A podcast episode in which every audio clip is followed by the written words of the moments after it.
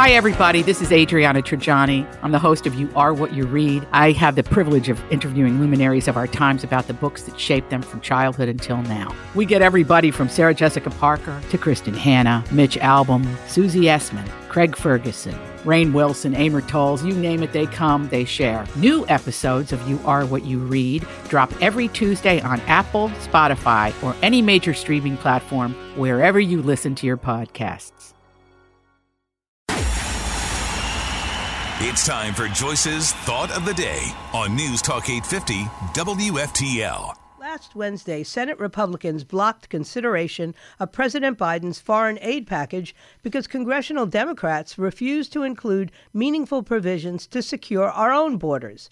Majority Leader Chuck Schumer attempted to bring the package to the floor for a key procedural vote. A vote to proceed to debate, which requires a sixty-vote threshold, but was unable to secure any Republican votes. The final tally was forty-nine to fifty-one, with two Democrats also. Aid package included funding for Ukraine, Israel, and Taiwan, along with more money to continue processing and releasing illegal aliens at the southern border. The bill largely follows the Biden administration's supplemental funding requests from October, including money for the border that would do nothing but reinforce the broken system without changing the policies that have fueled the crisis. Schumer's move followed several weeks of border security negotiations that saw Republicans pushing for common-sense reforms to end asylum abuse and stop unlimited parole authority.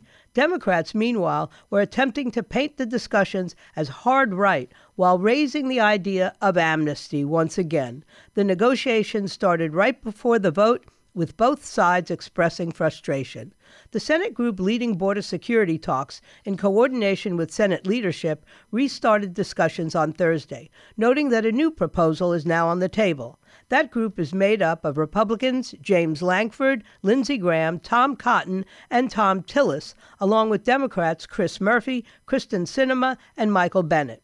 Senior Senate Republicans also held a press conference Thursday, making clear their continued commitment to border security changes as part of the foreign aid package. Attending senators included Graham, Cotton, Tillis, John Thune, Chuck Grassley, John Cornyn, and Katie Britt.